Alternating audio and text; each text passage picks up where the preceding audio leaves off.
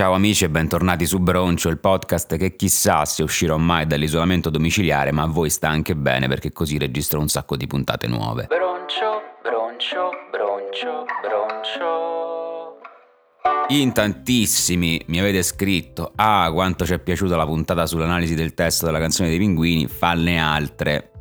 Vabbè, ma avete scritto in tre. Quindi eccovi accontentati, oggi parliamo di Tananai e la sua abissale. Ma che cos'è l'abisso se non la profondità del nostro animo? Abisso viene dal greco a alfa privativo, bisso, fondo, quindi senza fondo e viene usato perciò per riferirsi a una grande e smisurata profondità. Normalmente parliamo di abissi marini perché se una cosa è molto profonda, proprio per conformazione, a un certo punto ci finirà dell'acqua, eppure forse una metafora della della vita, se vogliamo. Ma non è detto, pure un burrone potrebbe essere considerato un abisso, purché insomma noi ci affacciamo sul bordo di questo burrone, non vediamo il fondo e questo ci spaventa. A partire da questo concetto l'aggettivo abissale si userà quindi per definire cose immense, sconfinate, insondabili, un po' come si diceva 5 anni fa, la vastità del cazzo, che me ne frega. Finito il momento tre cani, era indispensabile Probabilmente no, ma salutiamo gli amici della Crusca che ci ascoltano sempre.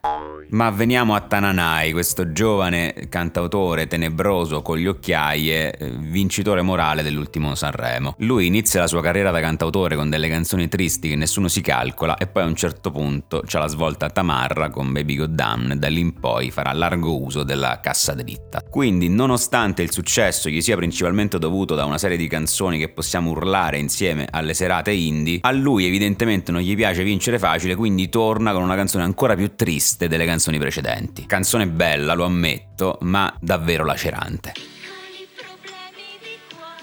Io immagino questo ipotetico diverbio con la casa discografica che gli dice no, devi fare soltanto canzoni tunes, tunes e lui mi dispiace, mi sono appena lasciato, devo riconquistare il suo cuore, ho bisogno di far uscire questa canzone per chiederle perdono. In realtà nel video teaser del nuovo album c'è lui innamoratissimo con questa ragazza che prova a rubarle il naso, una roba sdolcinatissima, quindi apparentemente sembra felicemente fidanzato, ma chissà dove finisce la vita vera e dove inizia la finzione cantautorale. Non lo sapremo mai. Parentesi, ma quanto possono stare avanti per aver inserito nel titolo dell'album la buzzword del momento? Cioè, l'album si chiama Rave Eclisse come potevano sapere che, che, la parola rave sarebbe stata sulla bocca di tutti? Immagino che per stampare i dischi ci voglia del tempo, quindi non credo che l'abbiano così aggiunta all'ultimo per cavalcare l'onda. Parlerò di un uomo ucciso, non da una coltellata, bensì da un sorriso. Dovrebbero studiarlo bene nei licei. Dichiarazione di intenti. In questa canzone parlerò di me, ma in fondo anche di tutti gli altri uomini a cui è stato spezzato il cuore, che sono stati quindi trafitti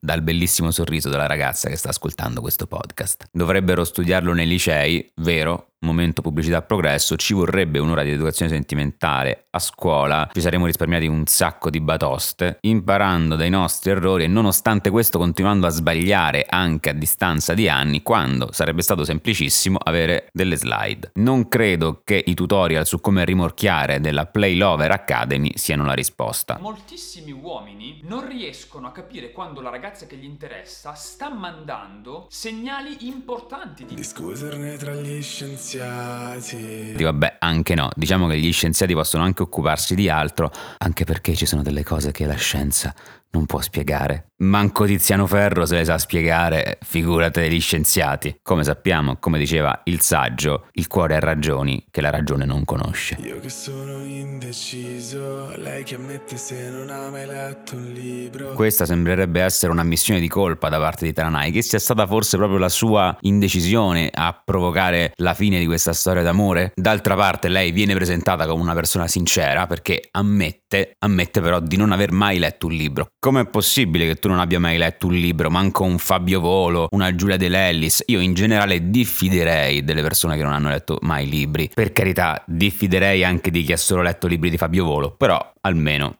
ci ha provato. In realtà in questo caso la formulazione potrebbe essere molto più sottile. Il se, infatti, potrebbe farci pensare a un periodo ipotetico che per licenza poetica è stato scritto coi tempi indicativi e quindi il senso della frase in realtà sarebbe lei ha letto un sacco di libri, ha letto Flaubert, Dostoevsky, Proust, David Foster Wallace, ma è talmente sincera che anche qualora non li avesse letti non avrebbe nessun problema ad ammetterlo. Dovrebbero proteggerla come i musei.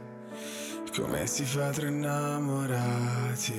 Dovrebbero proteggerla, ma chi? Forse avresti dovuto proteggerla tu e non l'hai fatto? Ma poi che è sempre sto patriarcato? Ma perché ha bisogno di protezione? Perché è una donna? Scusi, non pensavo. Perché? Perché sono una donna? Semmai più che proteggerla io direi che dovrebbero regalarle un libro o quantomeno una tessera Feltrinelli. Che poi i musei, voglio dire, ti tirano solo zuppe di pomodoro nei musei, quindi non mi sembra proprio un posto così sicuro. Io ci ho provato amore ad essere speciale, almeno un po' per te. La chiama amore, quindi forse la ama ancora, però ammette le sue colpe. Io ci ho provato, ci ho provato ad essere speciale, ma non ce l'ho fatta perché? Perché sono fatto male. Come sono fatto male? È uno di quei classici esempi de il problema sono io, non sei tu. Che poi è anche la classica scusa, sono fatto così, non posso farci niente. Sono fatto male, mi disprezzo. Come sono fatto male, come sono fatto male. Ma non sono speciale, vorrei fossi speciale, almeno tu per me. Questo non ho capito bene, perché la testa è la tua, sei tu che decidi se lei è o meno speciale per te, quindi fai come ti pare.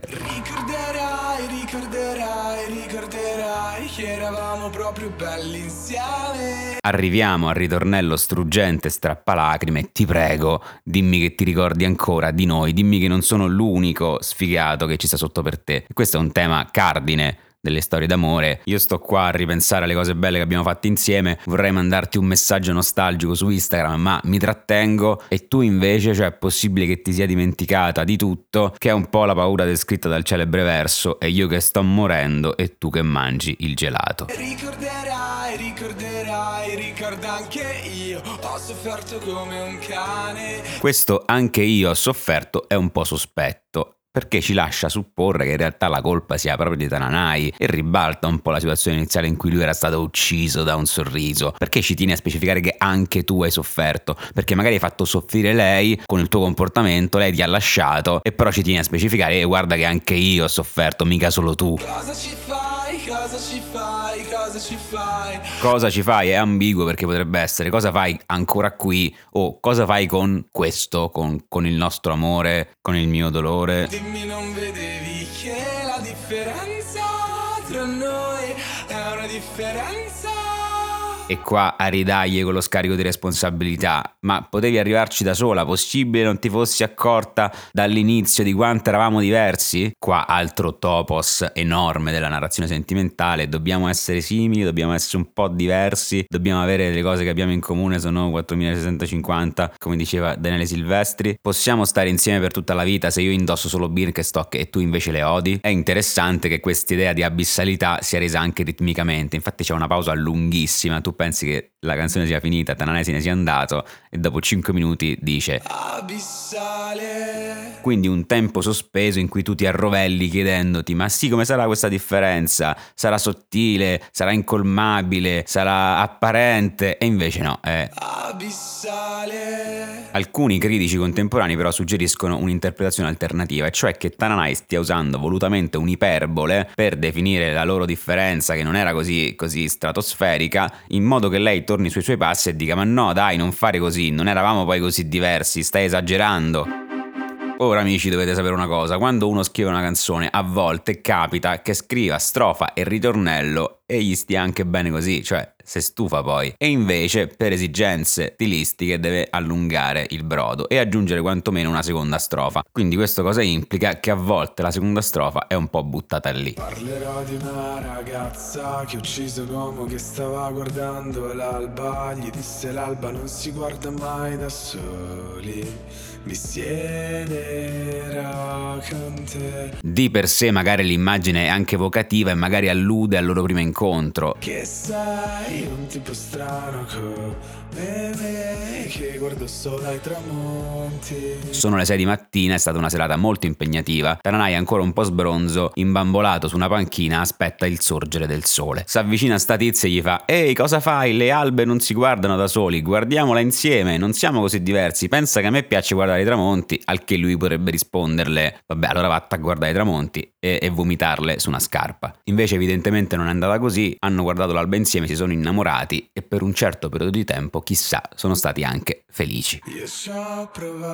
Io comunque ci ho provato, non ad essere speciale, ma a sforzarmi di capire se ci fosse una qualche metafora dietro, perché magari l'alba è l'inizio, il tramonto è la fine. Se ci pensi, in fondo l'alba e il tramonto sono la stessa cosa, ma con due direzioni diverse. Se da una parte del mondo il sole sorge, dall'altra parte sta tramontando. E quindi questa seconda strofa non è altro che una rappresentazione metaforica delle loro differenze, della loro inconciliabilità. Proprio come l'alba e il tramonto, apparentemente saremo simili, ma facciamo due cose opposte. Mi viene in mente quella coppia in un racconto di Calvino in cui lui lavorava di notte, lei di giorno, condividevano la stessa stanza, lo stesso letto, ma non si incontravano mai.